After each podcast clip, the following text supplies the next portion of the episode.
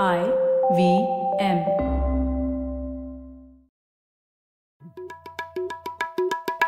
भाई हम हिंदुस्तानियों को बतियाना बड़ा पसंद है। बंगाली में अड्डा उड़िया में खोटी कन्नड़ा में हरटे और हिंदी में पुलियाबाजी। इस कला के लिए हमारी हर भाषा में एक शब्द है। तो प्रणय और मैं तो अक्सर मिलकर पुलियाबाजी करते ही रहते हैं। हमने सोचा कि आपको भी इसमें शामिल कर लिया जाए। तो आइए प्रणय और सौरभ के साथ करते हैं पुलियाबाजी। हेलो सौरभ कैसे हैं आप? एकदम बढ़िया। ख्याति तुम बताओ? बस मैं ठीक हूँ आप दोनों कैसे हैं? बस मैंने तो पिछली बार छुट्टी मार दी थी तो पर मैंने सुना मैं नहीं था इसलिए एपिसोड बहुत अच्छा हुआ था। अरे। अरे लोगों ने ऐसे कंप्लेन किया कि प्रणय किधर है प्रणय किधर अच्छा अच्छी बात है हाँ। अ, तो आज किस पे बात की जाए सौरभ और ख्याति? तो आज हम बात करने वाले हैं एक किताब नितोपदेश के बारे में जो नितिन पाई ने लिखी है। नितिन पाई को फाउंडर और डायरेक्टर है तक्षशिला इंस्टीट्यूशन के जो एक इंडिपेंडेंट संस्था है। पब्लिक पॉलिसी में शिक्षण और अनुसंधान के रिलेटेड काम करती हुई। तो वेलकम नितिन। आपके पॉडकास्ट में आके बहुत खुशी हुई और मुझे डर भी लग रहा है क्योंकि ये आप शुद्ध हिंदी में वार्तालाप करने वाले हैं। और ये शुद्ध हिंदी तो मैं सारे शायद सौ साल में एक बार कर सकता हूँ। हाँ। अरे हमारे पॉडकास्ट का पॉइंट ही है कि शुद्ध हिंदी नहीं बोलनी पड़ती हाँ। है। हिंदी हिंदी शुद्ध नहीं होती है हिंदी हिंदी होती है। कि आप अपनी हिंदी में बात कीजिए। मेरी अपनी हिंदी है ही नहीं। कि मैंने पहले हिंदी में मैं कर्नाटका में मैं पहले कुछ हिंदी सीखी फिर मैं दिल्ली में जाके कुछ हिंदी सीखी फिर आ गया मैं तमिलनाडु में दक्षिण भारत हिंदी प्रचार सभा के आर्म्स में in the arms of the Dakshin Bharat Hindi प्रचार सभा। फिर मेरे दोस्त थे बंगाली और मुंबई वाले तो वो तो अपनी भाषा इतनी हिंदी बोलते हैं तो मेरा हो गया कुछ भेलपुरी टाइप का कुछ है तो आप एडजस्ट कर लीजिए उसका। अरे वो कह कहावत है ना डर के आगे जीत है तो बस। जीत तो मेरे बेटे का नाम है। तो इसीलिए डर के आगे जीत है। आप उससे मिल लीजिएगा। तो शुरू करते हैं इस- इसी के ऊपर। तो तो सबसे पहले नितिन ये फॉर्मेट आपने क्यों चुना? है जैसे ये कहानियों की जो लड़ी है जैसे पंचतंत्र और हितोपदेश में भी है जैसे एक कहानी के बाद दूसरी कहानी उससे जुड़ी होती है। तो वो ये फॉर्मेट आपने क्यों चुना? प्रणय सिर्फ़ जुड़ी नहीं होती है ये मतलब महाभारत का भी ये फ्रेम है जिसमें कहानी के अंदर कहानी होती है। तो एक कोई कहानी सुनाना शुरू करता है और जैसे महाभारत में क्या कहते हैं वो तक्षक वाली कहानी चल रही होगी उसके अंदर फिर वो कोई कहानी सुनाएगा फिर उसके अंदर एक और कहानी चलेगी फिर और वो रिकर्शन होकर के ऊपर आएगा। तो ये रिकर्सिव स्टाइल जो है ये बहुत ही यूनिक है इंडियन स्टोरी टेलिंग का। हाँ। तो मेरा तो ये एक फेवरेट चीज़ है तो ये बिल्कुल नितिन ये इस चीज़ पे ये देखिए पहले ये ये बुक जो लिख, मैंने लिखी है कि मैंने अनुवाद किया है कि मैंने प्रस्तुत किया है ये ठीक से मैं भी नहीं जानता। हाँ। और जिसका नाम भी है नीतोपदेश लोग पूछते हैं कि भाई ये नीतोपदेश का मतलब क्या हुआ? नितिन का उपदेश है क्या? हाँ हाँ, नितिन का भी उपदेश हो सकता है लेकिन नीति का भी उपदेश हो सकता है। तो इसमें मुझे लगता है कि काफ़ी इसमें रिडल्स हैं। और मिस्ट्रीज हैं। पहले कवर से फ्रंट कवर से लेके बैक कवर तक इसमें मिस्ट्रीज हैं रिडल्स हैं पजल्स हैं जो आपको सॉल्व करनी पड़ेंगी। तो आपने ठीक कहा कि भारतीय इतिहास में जैसे क्लासिकल लिटरेचर में वो ओरल कल्चर हुआ करता था। ओरल कल्चर का मतलब क्या हुआ कि लिखना नहीं होता था कि कहानियाँ सुनाने का कल्चर सुनाने का सुनवाने का कल्चर हुआ करता था। तो उसमें कोई आदमी वो स्टोरी कहता था story teller right story teller would tell a story और उसके बाद वो स्टोरी का अंत ही नहीं होता था। उसके बाद वो स्टोरी के अंत होने से पहले कुछ और दूसरी स्टोरी आ जाती थी। और ऐसे उनका जॉब सिक्योरिटी भी बढ़ने लगा स्टोरी टेलर्स का कि कोई स्टोरी एंड ही नहीं हो रही है भाई, कल कंटिन्यू हो रही है तो उसको कब भेजें घर? तो उसको पैसा देना ही पड़ता है रोज स्टोरी कहने का। लेकिन ये जो story within a story जो फ्रेम है, ये इंडिया का एक वेरी सारी क्विंटेसेंशियल पार्ट है इंडियन लिटरेचर का। जैसे अरेबियन नाइट्स जो है is actually based on an Indian format कि उसकी कैरेक्टर्स वगैरह अरेबियन हो सकती हैं लेकिन उसका उसका बेस जो है वो इंडिया का ही है। सो पंचतंत्र को देखिए जातका टेल्स हितोपदेश महाभारत ये सब story within story format में है। और इसका ये अच्छा ये इंटरेस्टिंग पार्ट ये है कि देखिए कि stories within stories there are puzzles within puzzles there are lessons within lessons there are there is dharma within dharma कि जैसे स्वधर्म है जो एक आदमी का स्वधर्म है इट इज़ सराउंडेड बाय उसका शायद उसकी फैमिली का जो धर्म है उसको अरे भाई हिंदी में क्या बोलते हैं फैमिली धर्म को अ, परिवार धर्म परिवार धर्म परिवार धर्म होगा फिर उसकी नागरिक नागरिकता का नागरिक धर्म होगा फिर उसका उससे भी बड़ा धर्म होगा। तो everything is one within the other and वो स्टोरीज भी ऐसे ही कुछ रिफ्लेक्ट करती हैं कि everything is one within the other nothing is isolated और ये जो स्टोरी के जो कैरेक्टर्स हैं, क्योंकि वो पशु पक्षी हैं और अलग अलग प्रकार के पशु पक्षी वगैरह आते हैं, इससे कुछ फ़ायदा होता है स्टोरी टेलिंग में? मुझे लगता है कि कहीं, क्या ऐसा कुछ होता है कि थोड़ा डिस्कनेक्ट हो जाते हैं हम और हम सिर्फ़ उस स्टोरी पे ध्यान दे पाते हैं? ऐसा कुछ विचार है इसके पीछे? ख्याति, आप पहले एक देख लीजिए कि आज तक भारत में किसी पशु या पक्षी ने किसी आदमी पे केस नहीं डाला है। कि डेफेमेशन का कोई केस नहीं लगेगा कि हाँ। इंसल्टिंग का केस नहीं लगेगा कि पशु पक्षियाँ है भैया तो है। कि उनकी कोई जाति नहीं होती है कि उनकी कोई सरनेम नहीं होता है उनका कोई पॉलिटिकल पार्टी नहीं होती है तो कोई आपको कोर्ट तो नहीं ले जाएगा। हाँ। सो मेरे मेरे मुझे लगता है कि भाई ये अच्छा ही है कि पशु पक्षियों को ले लीजिए आप और उनके उनके ऊपर कहानी बनाइए। लेकिन पता नहीं कल परसों क्या होगा कि हमारे बच्चे तो ऐसे हैं कि कहते हैं कि भाई पशु पक्षियों का भी ये होता है फंडामेंटल राइट्स होते हैं। वो भी आपको सू कर सकते हैं। तो पता नहीं दस पंद्रह साल में क्या होगा कि कोई मुझ पर केस भी डाल सकता है कोई पक्षी या कोई पशु या कोई वृक्ष। हाँ, और वो एक फ़ेमस केस भी तो है वो मंकी ने किसी का फ़ोटो ले लिया था और उसके बाद उसके ऊपर केस हुआ था कि वो इंटेलेक्चुअल प्रॉपर्टी वो मंकी की है या वो। तो हो सकता है। ऐसे ये हो सकता है। हो सकता है। हो चुका है। तो नहीं हमारे साथ भी हो सकता है अभी कोई पता नहीं है कि दस पंद्रह साल में क्या होगा। तो इसमें लेकिन ख्याति मेरे को एक चीज़ लगती है कि रिलेट करने से ज़्यादा कभी कभी मुझे लगता है ज़्यादा रिलेट भी कर सकते हैं। जैसे पंचतंत्र और हितोपदेश में भी जानवरों की, जातक कथाओं में भी जानवरों की काफ़ी स्टोरी रहती है। और मुझे लगता है उससे कभी कभी आप शायद लेसन पे ज़्यादा ध्यान देते हैं कि सबक क्या है स्टोरी हाँ। का और कैरेक्टर पे कम ध्यान देते हैं जो कि पॉइंट है इन स्टोरीज का बिल्कुल इन इन स्टोरीज का point is not to get an empathy with the कि आप आइडेंटिफाई करें कैरेक्टर्स के साथ हाँ। वो लिटरेचर का एम होता है पर ये कहानियों का एम है कि आप उसकी कहानी के सबक पे ध्यान दें हाँ। ना कि कहानी के पात्र पे ध्यान दें हाँ वही वही मैं कह रहा था कि वो जो कहानियाँ जब आप पशु और पक्षियों पे करते हैं कि उसका तत्व निकलता है कि ये नहीं जानते कि ये अगर वो आपके पास कोई है कोई बंदर है तो ये नहीं पूछते कि बंदर की जाति कौन है कि वो ब्राह्मण है कि नहीं है कि क्षत्रिय है कि क्या है। बंदर तो बंदर है। तो आप ऐसे एक्सट्रेनियस इन्फ्लुएंसेस जो डिस्ट्रैक्ट करती हैं आप उसको निकाल सकती हैं। और आप फिर सिर्फ़ उसके लेसन और उसके तत्व और उसके मोरालिटी पे ध्यान दे सकती हैं। और ये मेरे मुझे लगता है अच्छा ही है। और और ये बहुत ट्रैवल भी करता है कि भारत से भारत से बाहर बंदर बंदर ही है हाथी हाथी ही है। हाँ। तो ये स्टोरीज ऐसे ट्रैवल भी कर सकती हैं कि उनकी कोई कल्चरल स्पेसिफिसिटी नहीं रहती। कि किसी किसी भी दिन किसी भी दुनिया के किसी भी देश में आप ये कहानियाँ पढ़ सकती हैं और उतना ही उसका ये रखती हैं कि मायना रखते हैं कि जैसे भारत में सही बात है। तो और मुझे सबसे अच्छी बात लगी ये किताब की कि आप किसी भी उम्र के इंसान के साथ ये किताब पढ़ सकते हैं मतलब। तो वो बहुत ही दिलचस्प बात है। तो मतलब मेरा बेटा एक दो साल बाद उसके साथ मैं ज़रूर पढ़ूँगा ये, और मज़ा आएगा तब। तो नितिन, जैसे आपने बोला कि किताब में कई पहेलियाँ हैं, गुत्थियाँ हैं तो बहुत बड़े सस्पेंस भी है तो वो हम तो बात नहीं करेंगे, वो लोग पढ़ेंगे तब उन्हें पता पड़ेगा। लेकिन मैं इस बारे में आपने पूछना चाहता आपने एक शब्द का प्रयोग किया, अभी धर्म।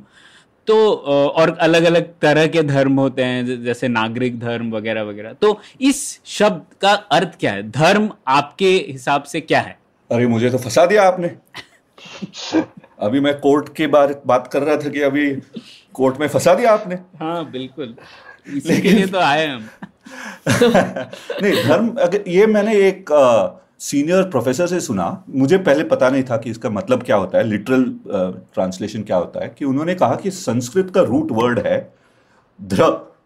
मतलब धरती जो वर्ड आती है उसी वर्ड से धर्म भी आता है कि ध्र जो something which is held together so धर्म का मतलब हुआ something that hold something together to hold something together तो जो आप कहिए अभी हिंदी में टू होल्ड समथिंग टुगेदर का क्या हुआ? अनुवाद जो जोड़ने जोड़- वाली चीज़ जोड़ने जो वाली। जोड़ने वाली चीज़ तो फेविकॉल लग रही है भाई। जो चीज़ों को बांधे रखता है। जो हाँ जो चीज़ों को बांधे रखते हैं जो चीज़ों के कस के पकड़ के रखती है। तो अगर आप देखें कि अगर कोई स्कूल में एक टीचर और एक स्टूडेंट है तो उसमें धर्म टीचर का धर्म क्या हुआ? कि टीचर को टाइम पे आना है टीचर को ठीक से पढ़ाना है टीचर को स्टूडेंट के बेस्ट इंटरेस्ट पे काम करना है। स्टूडेंट का क्या धर्म हुआ? कि जो टीचर पढ़ा रहे हैं उसको ठीक से पढ़ना चाहिए ओपन माइंडेडनेस ओपन माइंड के साथ उसको पढ़ना चाहिए और कोशिश करनी चाहिए कि जो भी वो पढ़ रहे हैं उसको ठीक से समझे और उसका ठीक से प्रयोग करे। और ये जो टीचर और स्टूडेंट का जो दोनों के धर्म है अगर वो उन उन लोगों ने ठीक से पालन किया तो वो स्कूल और वो टीचिंग का रिलेशनशिप बनाए रहता है। तो धर्म यही है कि कोई भी रिलेशनशिप हो तो उसको कस के कैसे पकड़े रखें उसको जोड़ के कैसे रखें तो ये धर्म है। तो नागरिक पहले आप इस पुस्तक का पहला ये जो सेक्शन है वो प्रजा धर्म के ऊपर है। तो प्रजा धर्म का प्रजा का क्या धर्म है? ये तो आपने सुना होगा राजधर्म के बारे में सुना होगा। कि राजा का जो धर्म है वो राजधर्म है। तो आप पंचतंत्र पढ़िए तो वो राजधर्म का किताब की किताब हुई। हितोपदेश पढ़िए वो वो भी राजधर्म की किताब हुई। अर्थशास्त्र पढ़िए वो भी राजधर्म की किताब हुई। महाभारत पढ़िए उसमें ज़्यादा से ज़्यादा राजधर्मी तो है। तो प्रजा धर्म के बारे में कोई पुस्तक है ही नहीं। आप देखिए किसी किसी ने आपको समझाया कि, कि प्रजा का क्या धर्म होता है? कि प्रजा को क्या करनी चाहिए? अरे बीसवीं सदी में हम कहते हैं कि फंडामेंटल ड्यूटीज़ है हमारे कॉन्स्टिट्यूशन में। तो वो तो चार पाँच आइटम लिस्ट आइटम हुए ना, वो वो थोड़ी ना है कि आप, पूरा आपका वहाँ से शुरू और वहीं पे खत्म हो जाता है कि एक पेज में।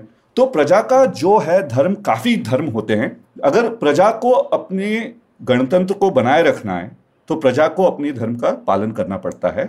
जैसे कि राजा और जो राजनीतिज्ञ है, उनको उनका धर्म, उनके धर्म को पालन करना पड़ता है। दोनों तरफ़ से जब इस धर्म का पालन होता है तो ही ये गणतंत्र बनाए रहता है। तो इसके इस किताब का पहला जो सेक्शन है वो प्रजा धर्म के ऊपर है।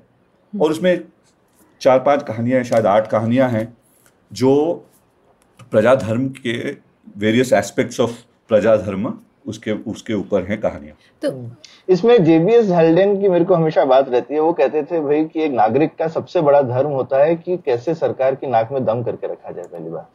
सवाल पूछ पूछ के। हाँ। ठीक है? और और जो हमने कहा है कि the role of the citizen is to hold the rulers feet to the fire कि जो आपका पसंदीदा रूलर कोई ना हो हाँ। जो आपका भाई हो कि आपका बाप हो आपका बेटा हो अगर वो राजा बन के बैठा है तो उसको उसके फीट को फायर पे रखना है। अरे उसको हिंदी में ट्रांसलेट किया तो बहुत भयानक लगता है। उसके उसके पैर को आग लगा दो।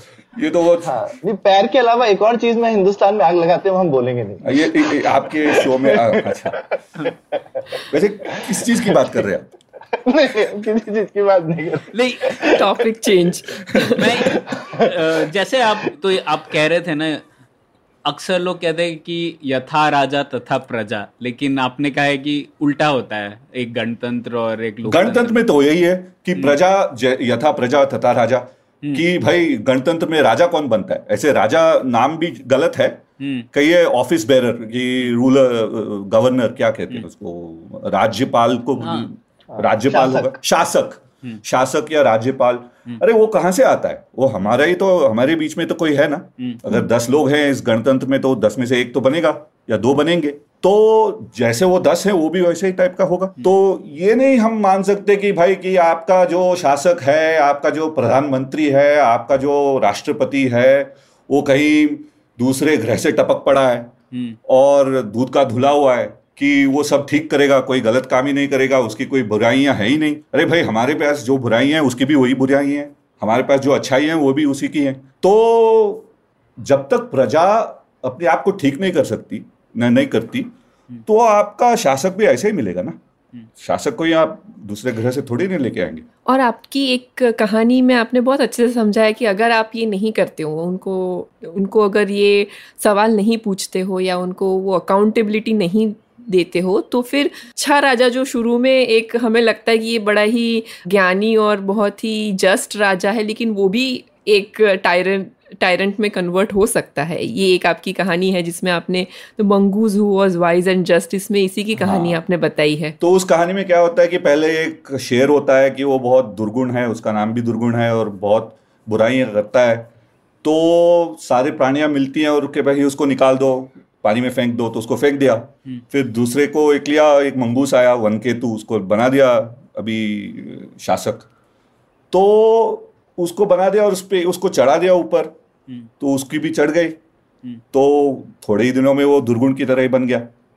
तो इसका ये मतलब है कि देखिए आप कोई किसी को भी आप एक पोजीशन ऑफ़ पावर में डालें। आपके ऑफ़िस का मैनेजर बनाइए या सीईओ बनाइए या उसको शासक बनाइए या कुछ भी बनाइए, उसके हाथ में अगर जब पावर आ जाता है और आप उसको उसको कंट्रोल नहीं करते, आप उसको नेगेटिव फीडबैक नहीं देते तो कहानी वही हो जाती है। नाम नाम बदल जाते हैं, लेकिन पात्र वही रहते हैं। दुर्गुण जो बुरा सा एक व्यक्ति था, वो तो चला गया, वन केतु आ गया, लेकिन वन केतु भी दुर्गुण ही बन सकता है ना? अगर अगर प्राणियों ने उसके, उसमें basically the story is that unless you hold the feet to the fire you will get bad governance. Because power corrupts. जो आपने इंग्लिश में तो सुना ही होगा कि power corrupts and absolute power corrupts absolutely तो मुझे लगता है कि ये जो पॉलिटिक्स है या पावर है इसका एक नेचुरल ही एक सिचुएशन है कि आप किसी को भी ऊपर चढ़ा दीजिए तो वो हो जाता है उसके दिमाग उसका दिमाग फिर जाता है। हम्म, हाँ तो इसीलिए आलोचना का बहुत बड़ा महत्व है एक लोकतांत्रिक नागरिक के लिए और और हीरो वर्शिप जैसा आपने कहा वो अक्सर उसके काफ़ी नेगेटिव कॉन्सिक्वेंसेस होते हैं। तो ये एक अच्छा सबक है शायद सिटीजन और और आलोचना शासक के हित में है। कि अगर आलोचना ठीक से हो तो शासक अच्छा शासक बन सकता है। नहीं तो वन के तो बन जाएगा दुर्गुण बन जाएगा लोग उसको फेंक देंगे पानी में। एक थोड़ा सा शुरू से शुरू करते हैं। आपकी जो पहली कहानी है, इसका नाम है the donkey who wants to live in the mountain realm तो उस कहानी में सवाल ये है कि आप किस प्रकार की जगह में रहना चाहते हैं? किस प्रकार के शासन में रहना चाहते एक तरीके से जो डायलेमा यहाँ ट्राइलेमा पूछा गया ये कि क्या एक आप अनारकी में रहना चाहोगे, एक प्रकार के फीफडम में रहना चाहोगे या एक ऐसी जगह जहाँ पे रूल ऑफ़ लॉ हो, वहाँ रहना चाहोगे। तो इसमें एक बहुत इंटरेस्टिंग एक लाइन आपने कहीं लिखी हुई कि जिसमें एक कैरेक्टर है जो जैकल पूछता है डोंकी को जो डोंकी बोलता है मुझे रूल ऑफ़ लॉ वाली जगह पे रहना है। तो ये बोलता है अच्छा तुम तुम वहाँ रहना चाहते हो जहाँ वो बेवकूफ़ लोग रहते हैं जो रूल्स फॉलो करते हैं? जब उनको वो रूल फॉलो करने से उनको बेनिफिट नहीं हो रहा हो उनको फ़ायदा नहीं हो रहा हो तब भी वो रूल फॉलो करते हैं ऐसे बेवकूफ़ों से भरी जगह तुम रहना चाहते हो? ये एक सवाल पूछता है जो मतलब मुझे लगता है कि ये ये हमारा एक, हमारे समाज का एक अच्छा प्रतिबिंब है। हम हम रूल्स को तो वैसे ऊपर से तो ज़रा मानते हैं, पर जब हमें थोड़ा कन्वीनियंट ना लगे तो हम बहुत आसानी से, हमें लगता है ठीक है, इसको चेंज कर सकते हैं या हम उसको तोड़ मरोड़ कर सकते हैं। इस प्रकार का हमें एक बड़ा कंफर्ट है। तो क्या कह मतलब आपको क्यों लगता है कि ये रूल ऑफ़ लॉ क्यों ज़रूरी है एक प्रकार के प्रोग्रेस के लिए? पर वैसे इससे पहले कि नितिन बोले ख्याति आप अपने लिए बोलिए आप सिंगापुर में रहती है हम तो सब रूल फॉलो करते हैं भारत में। हाँ नितिन आप बोलिए। आप देखिए पहले तो वो इस किताब की पहली कहानी नहीं है तो ये हाँ। भी एक पजल है ये भी एक पहेली के इस किताब की पहली कहानी कौन सी है? हाँ। तो ये किताब जो है 1980s में जैसे एक ट्रेलर फ़िल्म के ट्रेलर आते थे वो कहते थे कि action packed romantic musical mystery thriller of the year तो इसमें मैंने सब मसाला है इसमें हाँ. डाल दिया है मसाला। इसमें एक्शन है रोमांस है मिस्ट्री है एक्शन है इंटरनेशनल रिलेशन है सब है।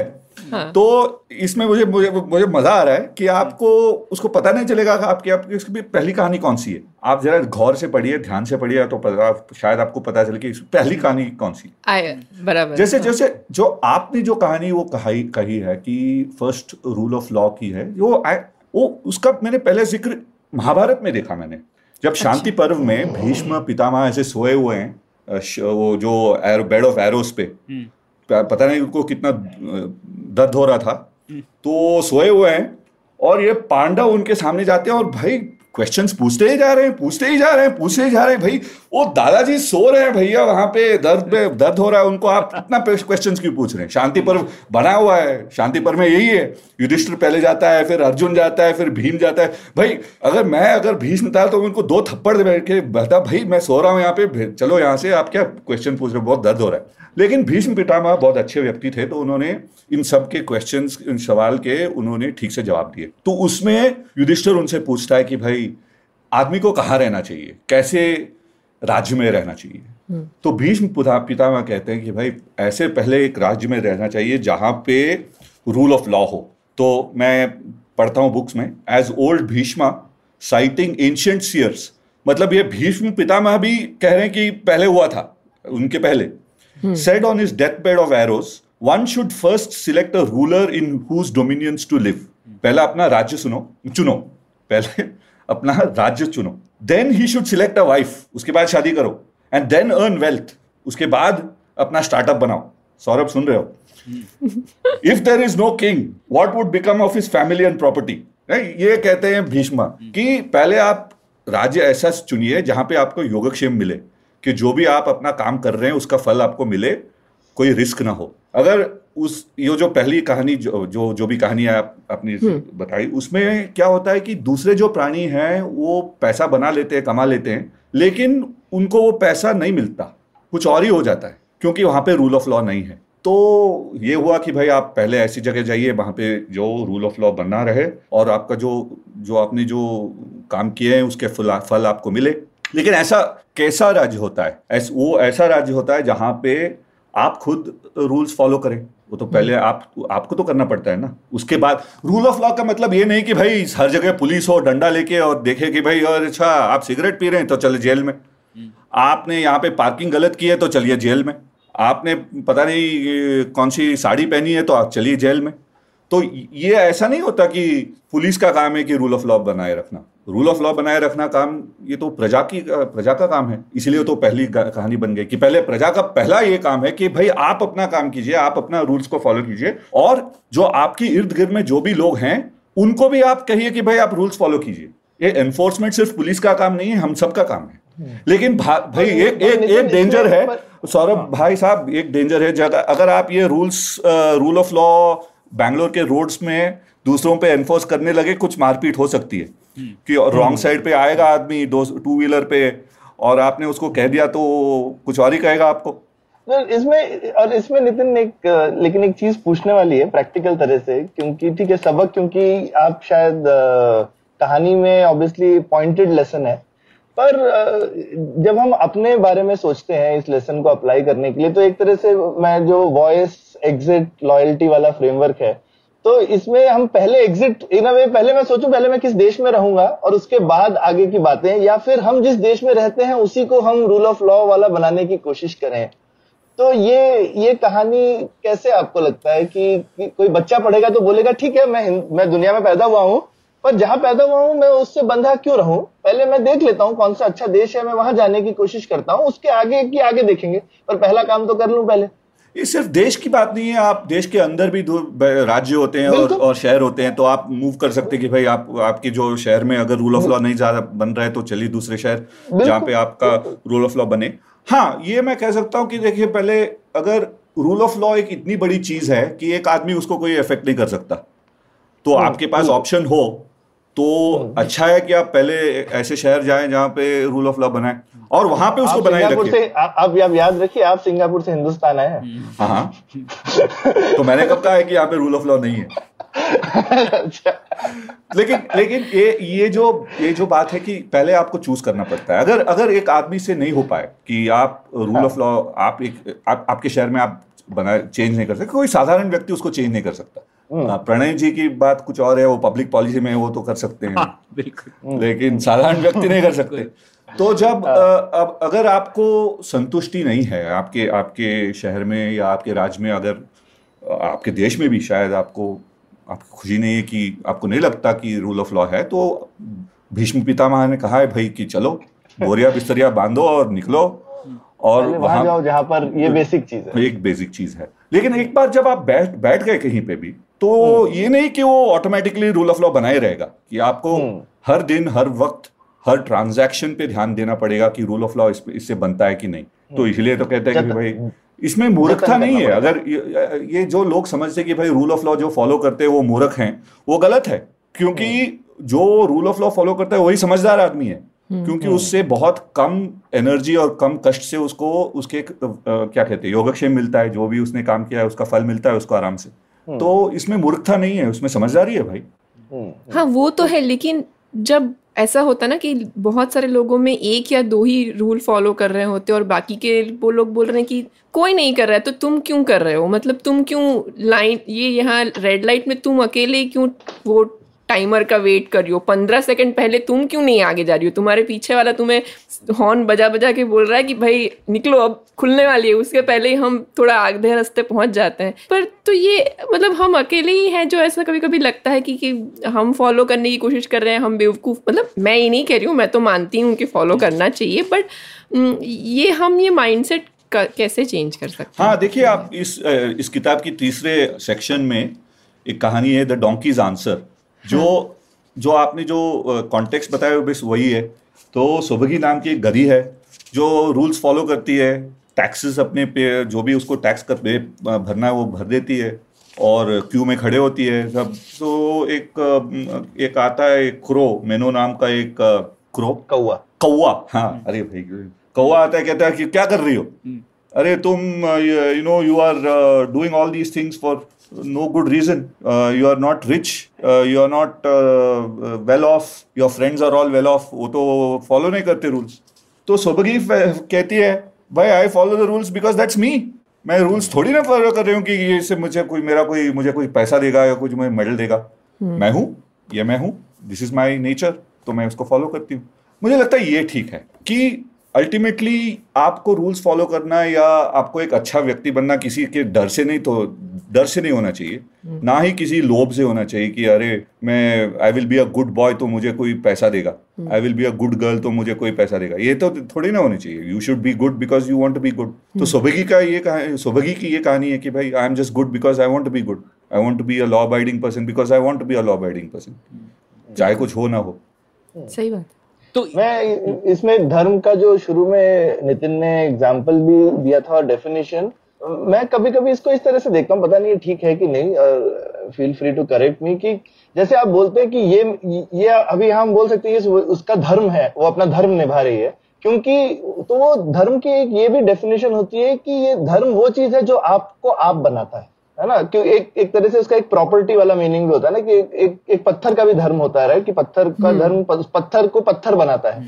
तो तो इंसान को इंसान क्या बनाता है? वो एक इंसान का धर्म होता है राइट और हाँ। ए, एक इंसान का धर्म इसलिए दूसरे इंसान से अलग हो सकता है क्योंकि आपको आ, वो धर्म है जो कि आपको आप बनाता है। तो उस तरह से भी मैं देखता हूँ और और ऑब्वियसली इंसान तो लेकिन पत्थर जैसी चीज़ नहीं है हर पत्थर एक जैसा हो सकता है या पत्थर भी अलग अलग तरीके के होते हैं पर फिर भी मतलब पर इंसान अपना इंसान अपने को बदल सकता है। और इंसान अपने को बदलने की क्षमता रखता है। इसलिए तो हम सीखना चाहते हैं क्योंकि तो ये इवॉल्विंग क्वेश्चन रहता है कि धर्म क्या है। क्योंकि हम जो हैं वो हम हम भी अपने आप को हम क्या बनना चाहते हैं वो भी हम बन सकते हैं ना। हम सिर्फ़ वो है नहीं जो हम हैं और हम कुछ बन भी सकते हैं। तो भाई ये तो कुछ तगड़ी बात है। बहुत बहुत ही तगड़ी बात है। दो तीन कॉफियाँ पीनी पड़ेगी इसको समझने में।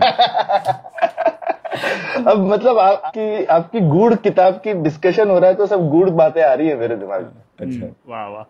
तो इसी से जुड़ा हुआ एक सवाल था जैसे कि एक कहानी है जो एक नागरिक का कॉमन एक्सपीरियंस होता है कई देशों में कि उन्हें रिश्वत देना पड़ती है। कई चीज़ें का, काम करवाना हो तो उसमें रिश्वत कुछ ना मिले तो उसमें भी रिश्वत। तो इस कहानी के बारे में बताइए ना और इसके इससे क्या सीख मिलती है हमें? हाँ ये जो ये भी तीसरे भाग का है इस पुस्तक के तीसरे भाग में सटल स्केल्स ऑफ़ जजमेंट उसमें पहले ये देखिए कि वो सट वो तीसरे भाग में पूरी कहानियाँ ऐसी हैं कि आपके पास दो ऑप्शंस हैं और दोनों ही ऑप्शंस उतने अच्छे नहीं हैं।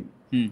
तो you have to select the less worse of the two कि ये जो अंग्रेज़ी में एक ट्रॉली प्रॉब्लम है जो आपने सुना होगा फिलिपा फुट ऐसे ही एक कहानी भी है इसमें। कि एक शेर है वो एक कुछ कुछ जानवर को पकड़ने वाला है कि अगर आपने सीटी बजाई तो एक जानवर को खाएगा अपनी सीटी नहीं बजाई तो दूसरे जानवर को खा लेगा तो आप सीटी बजाएँगे कि नहीं हम्म।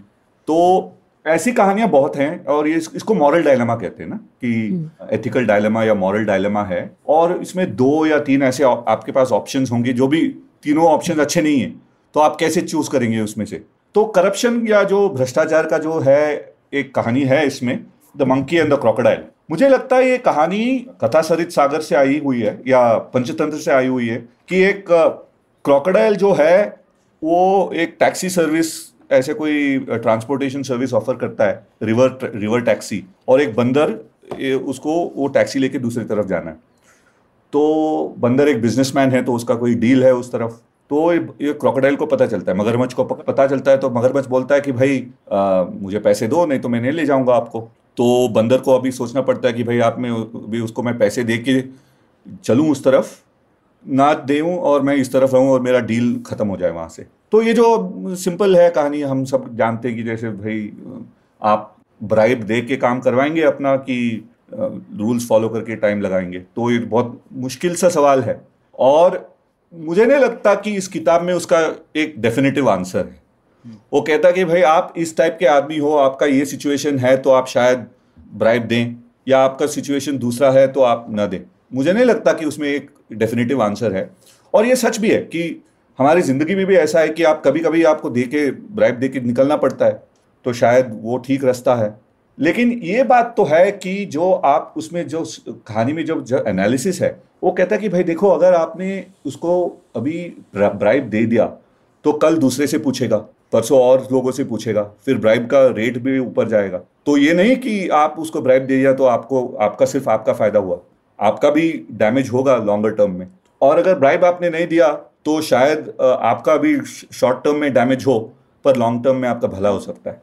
तो मॉरल पोजीशन में से तो साफ़ है कि भाई ब्राइब देना अच्छा नहीं है। लेकिन प्रैक्टिकल टर्म्स में उसका क्या क्या मतलब है? तो प्रैक्टिकल टर्म में शायद उसका कोई डेफिनेटिव आंसर नहीं।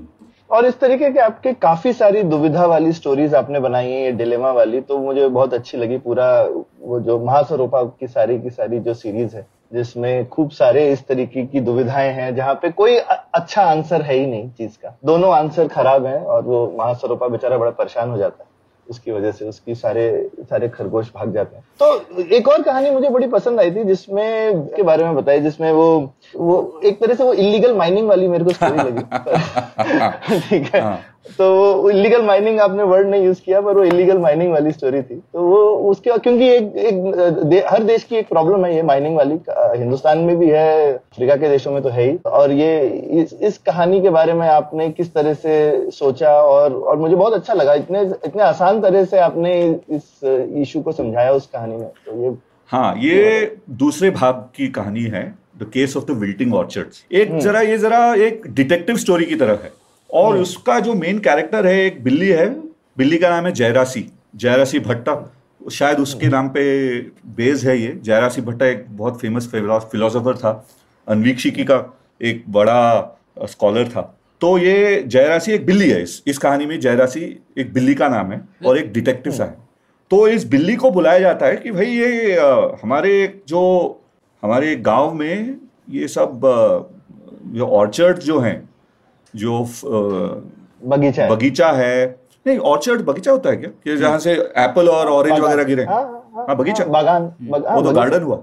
नहीं मतलब बगी नहीं नहीं बगीचे में फलों का भी बगीचा। अच्छा फलों का बगीचा है। है ठीक है। हाँ। मुझे कोई अभी कोई हिंदी फ़िल्म के गाने सुनाए दे बगीचा। हाँ, हाँ तो देखिए तो तो ये बगीचे में फल जो फल और फूल जो आने वाले थे वो नहीं आ रहे। तो हम्म। इस डिटेक्टिव को बुलाया जाता है कि भाई देखो देखो क्या हो रहा है।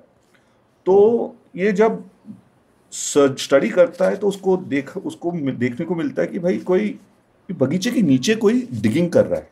तो देखा तो वहाँ पे रैट्स हैं तो चूहे वहाँ पे डिगिंग कर रहे हैं, वहाँ से कुछ निकल, निकाल रहे हैं। वहाँ से वो कुछ गोल्ड या ऐसे रूबीज या ऐसे कुछ प्रेशियस जेम्स ऐसे निकल रहे हैं, निकाल रहे तो उनका माइनिंग हो रहा है वहाँ पे। तो ये इलीगल माइनिंग नहीं था, हो रहा था उस पर वो तो लीगल ही था। लेकिन अच्छा। वहाँ उस गाँव में कोई सिस्टम नहीं था कि भाई माइनिंग कौन करेगा कि बगीचा में बगीचा कौन उगाएगा कि किसके राइट्स क्या हैं। तो इकोनॉमिक टर्म्स में ये तो एक्सटर्नैलिटीज की कहानी हुई कि जो माइनिंग जो हो रहा था जो वो चूहे जो जेम्स जो निकाल रहे थे माइनिंग से उससे एक्सटर्नैलिटी थी कि उन्होंने वो क्या कहते हैं सॉइल निकाल दिया। जब सॉइल निकाल दिया तो बगीचा बगीचा ना रहा पानी नहीं पकड़ रहा था कि वो फ्रूट्स नहीं निकाल रहे थे। तो जब कोई कंट्रोल ही नहीं था कि चलो चूहे निकाल रहे थे, जितने भी वो निकाल सकते, निकाल रहे थे। तो बगीचा वो खराब हो गया। तो जयरासी उसको पकड़ लेता है और कहता है, भाई देखो तो आप माइनिंग जो है उस पर कंट्रोल करो, उसको लिमिट्स कराओ। तो जो आप लिमिट्स कराए तो वो भी माइनिंग भी कर पाएँगे और बगीचा भी ग्रो कर, ये उगा सकते हैं। तो ये कहानी है। बस इकोनॉमिक रीजनिंग की कहानी है।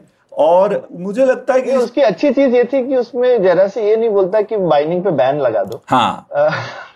वो कहता है कि माइनिंग पे आप एक लेवी लगा दो टैक्स लगा दो। हाँ, टैक्स लगा दो और टैक्स इतना लगाओ कि जिससे माइनिंग एक कंट्रोल में रहे और बगीचा भी रहे। तो टैक्स का लेवल भी है। ये नहीं कि आप टैक्स बना जो भी बहुत कम लगा दिया तो उसका कोई फ़ायदा नहीं है। कोई ज़्यादा टैक्स भी लगा दिया तो उसका भी कोई फ़ायदा नहीं है। तो टैक्स बिल्कुल बीच में होना चाहिए। राइट अमाउंट ऑफ़ टैक्स लगना चाहिए, जिससे दोनों और both groups of people can enjoy बिल्कुल। और वो मुझे ठीक लगता है लोग शायद कभी रियलाइज़ नहीं करते बैन भी टैक्स है इनफाइनाइट टैक्स तो अब लेकिन, और पहले ज़ीरो था। अब ज़ीरो और इनफाइनाइट के साथ आप कुछ कर नहीं सकते। कोई रियल कोई नेचुरल नंबर यूज़ करे तो उसको ऊपर आप डायल ऊपर नीचे कर सकते लेकिन दोनों एक्सट्रीम में आप कुछ उसके साथ कोई पॉलिसी ऑप्शन ही नहीं बचता है कुछ करने का। तो ये मेरे को अच्छी चीज़ लगी थी कि जयरासी ऑब्वियसली जयरासी जयरासी पर आपकी आपकी बिल्ली भी समझदार थी। वैसे वो जयरासी लोकायत लोकायत फिलोसफी में से नाम आया है ना? हाँ। वो लोकायत चारवाक जो कहते हैं कि लेकिन जयरासी का की एक खूबी है कि वो कहता है वो नहीं कहता कि मैं लोकायत और चारवाक हूँ सब सबको गाली देता है सबको निकाल देता है सबकी धुलाई करता है। हाँ, हाँ. तो चारवाक की भी धुलाई करता है। अच्छा। और और एंड में ये कहता है कि भाई ये सब की सबकी मैंने धुलाई कर दी है उसकी किताब का नाम भी है Tattvopaplavasimha the lion that destroyed all philosophies. So सबकी धुलाई की और उसके बाद में कहता है कि भाई देखो आप जो सोचने जाओगे तो कोई सब फिलोसफी में ऐसे ही है तो just follow common sense boss just be happy follow common sense ज़्यादा सीरियसली मत लो इस चीज़ों का.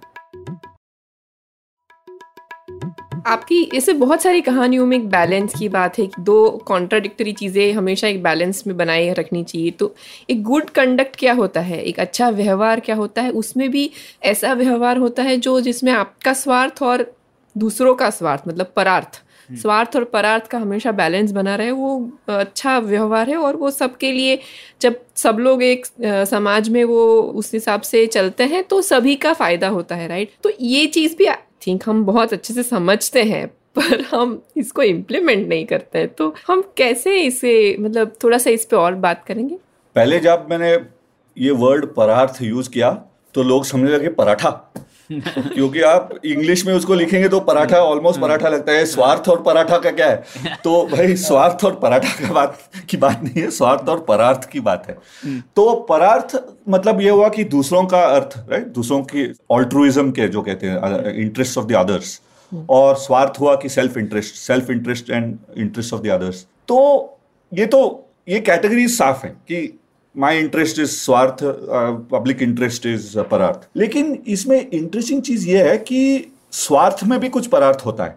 hmm. जैसे कोई स्वार्थ से एक कंपनी बनाए और वो कंपनी सक्सेसफुल हो जाए तो उससे लोगों को रोजगारी मिलती है उससे कस्टमर्स की बेनिफिट होती है कि आप लीगली आप काम करो तो आप शायद आप कुछ जो, जो भी गुड्स एंड सर्विसेज़ बेच रहे हो उससे लोगों का फ़ायदा होता है समाज का फ़ायदा होता है। सो शेयर होल्डर्स का फ़ायदा होता है। सरकार का फ़ायदा होता है कि आप टैक्सेस दे रहे हैं तो सरकार उस टैक्स को लेके कुछ और कर सकती है।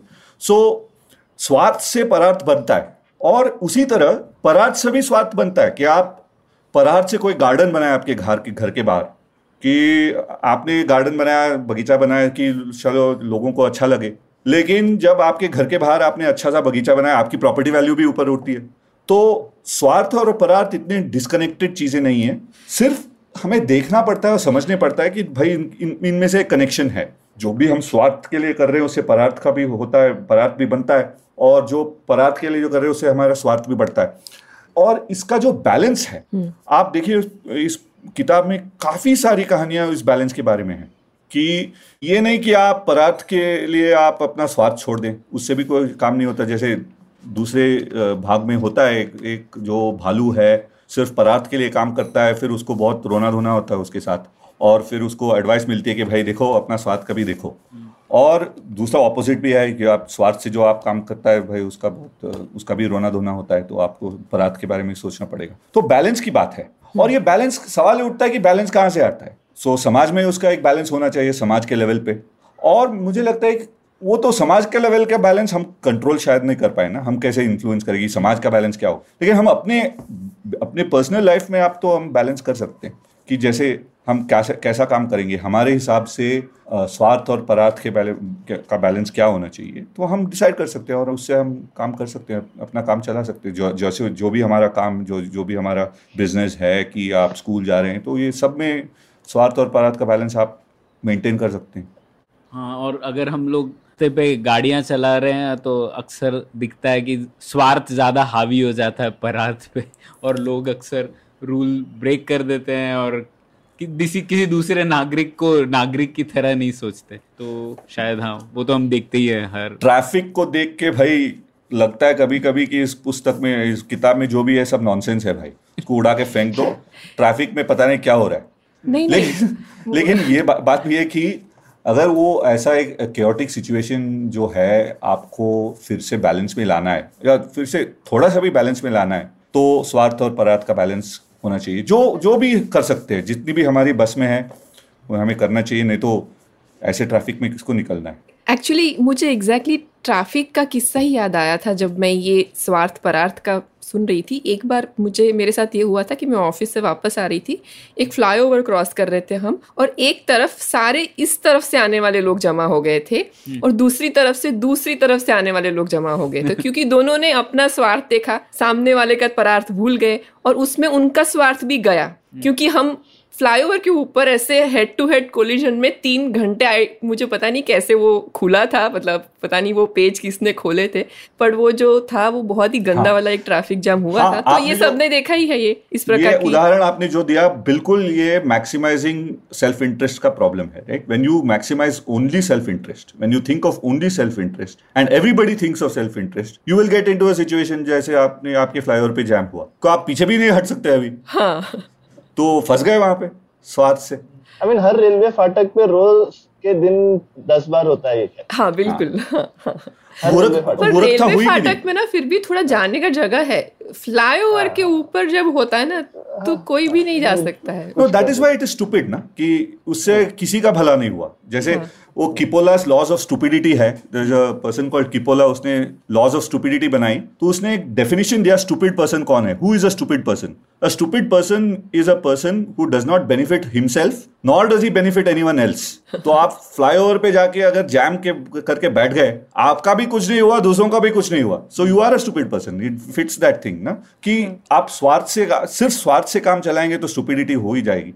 नितिन, जैसे जो दूसरी, दूसरा अध्याय है इस किताब का, उसमें आपने कहा है साइंस ऑफ़ प्रोस्पेरिटी तो इसके ऊपर कुछ बताइए साइंस ऑफ़ प्रोस्पेरिटी का महत्व क्यों है सिटीजन क्राफ्ट में? मतलब नागरिक के लिए ये साइंस ऑफ़ प्रोस्पेरिटी जानना क्यों ज़रूरी है? पहले तो मुझे आपने डरा दिया कि भाई अध्याय, मेरे किताब में अध्याय अध्याय क्या होता है भाई?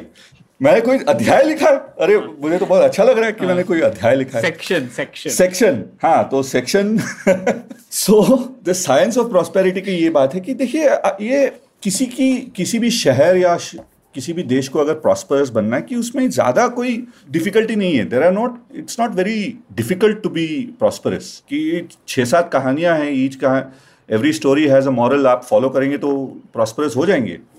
लेकिन इसको फॉलो करना मुश्किल है। जैसे वो कहता है कि भाई, देखो मार्केट फोर्सेस हैं, आप मार्केट फोर्सेस के साथ इंटरफेयर ना करिए। जिसका भी जो भी अपने इंसेंटिव से कोई काम कर रहा है तो उसको करने दीजिए।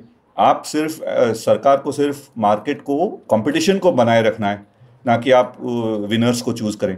तो ये चार पाँच ऐसे पाँच छह चीज़ें होंगी कि आपको फॉलो करनी है कि जिससे कोई भी देश या मुल्क प्रॉस्परस हो सकता है। ये कहानियाँ नहीं है तो बीसवीं सदी में आपने देखा होगा कि बहुत शायद बहुत सारे ऐसी छोटे छोटे देश हैं बड़े बड़े देश हैं जो ऐसे उन्होंने पकड़ लिया science of the thread of prosperity और पकड़ लिया और भाई हो गए प्रॉस्परस तो मुझे लगता है कि ये जो इसके जो तत्व हैं ये हमने इंटरनलाइज नहीं किए हैं इंडिया में। हम्म। कि ये जो छोटे बच्चों को भी ये उनके ये क्या कहते हैं जहन में आना चाहिए हम्म। कि ये इसके ये जो तत्व हैं पांचे हैं भाई। Fair play competition competition allow each person to grow and thrive according to his or her own incentives and ambition कि आप बीच में सरकार ये ना कहे भाई प्राइस कंट्रोल लगाएँगे या प्राइस कैप लगाएँगे कि एक्सपोर्ट कंट्रोल करेंगे कि बैन करेंगे कि प्रोत्साहन देंगे। ये सब इन चीज़ों की कोई ज़रूरत नहीं कि just let the the society let it be free hmm. और इकोनॉमिक फ्रीडम को जब लोग यूज़ करेंगे तो देश खुद ब खुद प्रॉस्पर हो जाएगा। तो मुझे नहीं लगता कि उसमें कोई कुछ ऐसे कोई ग्रेट इंसाइट्स हैं। But it is important for these insights to be told as stories to children कि from the young age people realise कि भाई ऐसे होनी चाहिए रूल्स हमारे जिससे हम प्रॉस्परस बन सके। पर नितिन इसमें ऐसा क्यों है हम लोगों ने इंटरनलाइज नहीं किया? इसके ऊपर मैं अक्सर सोचता हूँ कि क्यों हम लोगों ने इंटरनलाइज नहीं? अब इतने उदाहरण है हमारे पास है ना? अलग अलग देश हैं जो अब हमारे जैसी शुरुआत की थी पर वो काफ़ी आगे निकल गए। पर फिर भी हम लोग जब इसका आंकलन करते हैं तो हम लोग कई गलत लेसन ही निकालते हैं उससे। तो हम लोग साउथ कोरिया को देखते हैं और बोलते हैं, देखो साउथ कोरिया में ऐसे हो गया, क्योंकि साउथ कोरिया में भी तानाशाही आ गई थी और उन्होंने सब सीधा कर दिया वहाँ पे और इसीलिए वो आगे बढ़ गए। या फिर उन्होंने इतना प्रोत्साहन दिया सरकार ने कि उसकी वजह से वो लोग आगे बढ़ गए। तो मुझे अक्सर लगता है हम लोग अच्छी कहानियों से भी गलत लेसन सीख लेते हैं। भाई हर पीढ़ी का एक ये होता है विलन होता है कि जब हम बड़े हो रहे थे कि भाई हिंदी फ़िल्म देखने लगे तो हिंदी फ़िल्म में देखा तो भाई देखो rich man is bad poor man is always good कि it is always the rich man is doing bad things to the poor man ऐसा ही कोई कहानी होती है ना कि कि बट अभी तो शायद अभी producers are making different type of movies कि it is great to be rich and everybody can be rich तो ऐसे जो स्टोरीज जो हम सुनते हैं जब हमारे बचपन में जो स्टोरीज सुनते हैं जैसे फिल्म्स देखते हैं ऐसे इनका इन्फ्लुएंस बहुत होता है हम हम पे कि हमारे sense of right and wrong का। इसका साइकोलॉजी का भी अभी यही तो पकड़ा हुआ है कि रिसर्च ये showing us that early childhood experience are the most important कि जब you know before the age of ten दस साल की उम्र से पहले जो आप स्टोरीज जो सुनते हैं पिक्चर्स देखते हैं किताबें पढ़ती हैं दे इन्फ्लुएंस यू अलॉट तो शायद वही है कि आप अगर आपको बदलना है कि if you want to change the situation for the better you have to tell the stories to ten year olds कि बच्चों को ये कहानियाँ सुनानी पड़ेंगी। ये ये नितिन ये कहा किताब लिखने में एक कहीं हिडन एजेंडा नहीं बोलूँगा मतलब ये और जिस खासकर फॉर्मेट में लिखी थोड़ी हितोपदेश पंचतंत्र के मतलब क्या ऐसी उम्मीद थी? पर लैंग्वेज बच्चों वाली नहीं है मैं ये बता दूँ लोगों को। तो तो लेकिन एक बच्चों का वर्जन इस किताब का निकालना चाहते हैं या फिर उम्मीद है कि माँ बाप पढ़ेंगे और शायद बच्चों को कहानी सुनाएँगे? किस किस तरह से मुझे तो ये लगता है कि best way to do this is for the parents to read it to children और for the children to read it to parents कि मुझे लगता है कि एक एट स्टैंडर्ड आठवीं क्लास का बच्चा या बच्ची इसको पढ़ सकते हैं और अपने पेरेंट्स को सुना सकते हैं। और मैंने देखा भी है कि बच्चे ऐसे काम करते हैं। लेकिन ये देखिए कि ये जब कोई सीनियर सिटीजन या कोई पेरेंट ये किताब पढ़ता है और अपने बच्चों को पढ़ाता है या he reads it out to the children I think उसका इफ़ेक्ट कुछ और ही होता है। क्योंकि बच्चे पूछेंगे सवाल कि भाई ऐसा क्यों हुआ? ऐसा क्यों है? उसके साथ ऐसा क्यों हुआ? उसने ये क्या, क्या क्यों कहा इसने ऐसे? कि कहानी ऐसे खत्म क्यों हुई? जब ये ऐसे कॉन्वर्जेशन होते हैं पेरेंट्स और बच्चों के बीच में तो कुछ और मैजिक होता है। मुझे खुशी होगी कि अगर ऐसे लोग इसको इस पुस्तक को ऐसे इस्तेमाल करें कि अपने बच्चों को या अपने पोतों को ग्रैंड चिल्ड्रंस जैन ग्रैंड चिल्ड्रन को क्या बोलते हैं भाई? पोते पोती? हाँ पोते पोती पोता। पोता। पोतियों को। पढ़ा के बताएँ कि भाई ये ऐसा होता है।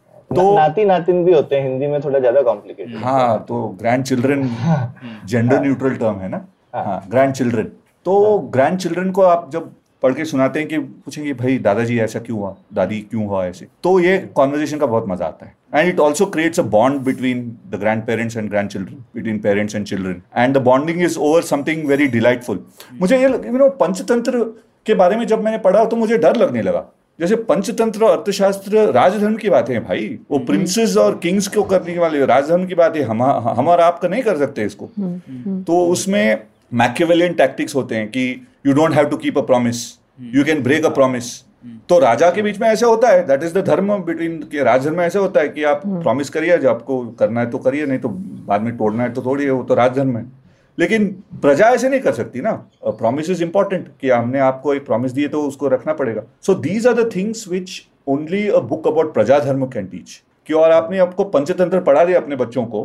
और कोई आप किसी राजघराने के नहीं है तो बहुत आपने प्रॉब्लम कर दी सोसाइटी के लिए हाँ। वैसे मैं एक बात बता दूँ कि अभी ये चिल्ड्रंस लिटरेचर में ये बहुत सारी ये स्ट्रॉन्ग पॉइंट ऑफ़ व्यू अभी बन के आ रहा है कि ये जो लेसन्स वाली कहानियाँ ना मतलब आपके वाले तो अलग है बट जो ये पुराने हम जो लेसन्स वाली कहानियों से थोड़ा दूर हटना है हम्म। और थोड़ी और हल्की फुल्की ऐसी रेगुलर चीज़ों के बारे में इस मोमेंट के बारे में उसके बारे में कहानियाँ। तो कुछ कुछ पब्लिकेशंस तो खास करके बोलती कि हमें जिसमें मॉरल्स होना वैसे वाले भेजिए मत मतलब सबमिशंस हम्म, में। अच्छा। क्योंकि ये ये जो ये कुछ कुछ जो नितिन बता रहे हैं ना वो बैगेज उस प्रकार का कि कुछ लेसन जो है शायद बच्चों के लिए नहीं है। देखिए मुझे उस ऐसे बातों से मैं सहमत नहीं हूँ क्योंकि बच्चों को पता चलना चाहिए कि हम कहाँ से आए हैं हम्म। कि हमारे ट्रेडिशंस जो हैं वो क्यों हैं और क्या हैं और उसका कोई लॉजिक था उस वक्त पे हाँ. तो उसको क्वेश्चन करना चाहिए कि अगर कोई भी आपको मॉरल ऑफ़ द स्टोरी किसी ने दिया है कि पंचतंत्र में दिया होगा कि कहीं से दिया होगा हम्म, उस मॉरल हम्म। को हम क्वेश्चन कर सकते हैं हाँ. उसके ऊपर हम सवाल उठा सकते हैं अगर हमें पसंद नहीं आए तो हम उसको साइड में रख सकते हैं कि भाई हम्म। अभी कुछ और ट्वेंटी फ़र्स्ट सेंचुरी का कुछ और होगा मॉरल लेकिन अगर हम ये कहें कि भाई इसको बंद कर दो इसको नहीं पढ़ाएँगे इसके बारे में हम नहीं हाँ. सोचेंगे तो हमारा कनेक्शन टूट जाएगा ना हाँ. और ये बात भी सही है हाँ हाँ और मैं बताता हूँ देखिए मेरी मेरी बच्ची जो है उसकी पूरी मोरालिटी बार्नी द डायनासोर से आई जब वो छोटी थी। और छोटी सी और जब फ़र्स्ट स्टैंडर्ड के आसपास आई तो हैरी पॉटर से उसकी मोरालिटी आई हुई है। सो so, बार्नी और हैरी पॉटर उसके दो मॉरल कॉम्पसेस uh, हैं। और मुझे नहीं लगता कि उसकी कोई प्रॉब्लम है वो तो she is much more morally correct than most other people done other types of moral science तो बानी द डायनासोर देखिए, बहुत अच्छी, बहुत अच्छा सीरीज़ है। And it does exactly what you say you know how to be nice to others how to be friendly how to make friends uh, how to be talk politely, how to recognize differences, how to include people in your group. ये तो these are very nice things हाँ. and these will not यही यही चीज़ों के बारे में मतलब मूव हो रहा है जो कुछ पहले एक बहुत ही जड़ प्रकार के मॉरल्स होते थे कुछ जो शायद एक अलग जमाने के हिसाब से दोनों की ज़रूरत है आई थिंक शायद चेंज हो रहा था no I think we need both दोनों की ज़रूरत है वन विल टेल यू कि हम कहाँ से आए थे। The second will tell you कि हम कहाँ जाने वाले। Where do we want to go so both are important उस मामले में ये भी है कि एक जो कुछ पहले के जो लिटरेचर को चेंज भी किया जा रहा है ना कि अभी ये हम कुछ रेफरेंसेस है पुराने तो उसमें मैं आपसे सहमत होती हूँ कि हमें पता होना चाहिए कि हम कहाँ से आए हैं कि ये पहले की रियलिटी क्या थी तो एटलीस्ट जाननी तो चाहिए कि ये इस इस प्रकार का उस समय का डिस्कोर्स था और अब हम चीज़ों को अलग तरीके से हाँ। तो ये जब तक पहले क्या था वो नहीं जानेंगे तो आज हम कहाँ कैसे पहुँचे वो हम नहीं आज उसको हम समझ और उसको अप्रिशिएट नहीं कर पाएँगे। बिल्कुल। तो वैसे तो आपकी कहानी, ये नागरिकता और उसके रिलेटेड बहुत सारे उपदेशों से भरी हुई है और आपका तो शायद जीवन का आई थिंक आपका एक परस्यूट है ना कि ये नागरिकत्व के बारे में आप सिखाते हैं यही आपका काम है। तो कुछ तीन चार लेसन्स क्या है जो आपके दिमाग में है जो नागरिकों को बिल्कुल याद रखने चाहिए? मतलब इतनी सारी बातों में से कि आप तीन चार चीज़ें जो हमें बिल्कुल भूलनी नहीं चाहिए। अगर हम एक अच्छे नागरिक बनना चाहते हैं, अगर हम योग प्रेम को पाना चाहते हैं हमारे समाज में। हाँ ये तो ये रजनी दत्त ने कह दिया है इसमें। रजनी दत्त जो रोमांटिक हीरो है पहले अध्याय का हाँ, आ, जो रोमांटिक हीरो कहता है कि भाई आ, मैं मैं पढ़ू? हाँ, हाँ, हाँ कहता है कि this is what I have observe and all that over the last thing वो कहता है कि one must first choose a realm to live तो हमने बात कर दी पहले अपना राजा चुनो। Where people strive for a balance between selfishness and altruism ये तो स्वार्थ परार्थ का बैलेंस हुआ। Where mutual trust paves the way for cooperation कि कोऑपरेशन एक बहुत ज़रूरी चीज़ है कि आप कोई भी कार्य करना चाहते हैं पब्लिक में, कि उसमें बहुत लोगों का योगदान होना होना, होता है। अगर आपके पास कोऑपरेशन नहीं है तो आप कुछ कर नहीं सकते। फ्लाईओवर नहीं बनाएँगे रोड नहीं बनाएँगे कि आप क्लाइमेट चेंज को टैकल नहीं कर पाएँगे। So cooperation is very important social capital social capital and mutual trust is important कि you have to trust you have to build trust within the society तो क्या where there is lasting harmony from playing one's assigned roles ये हमने आज बात ही नहीं की इसके बारे में किसी और दिन करेंगे। तो कहता कि भाई धर्म वो है कि जो तुम्हारा धर्म है वो करो। लेकिन जो तुम्हारा धर्म नहीं है वो मत करो वो भी है कि सिर्फ़ अगर जज पॉलिटिशियन का काम करने लगा।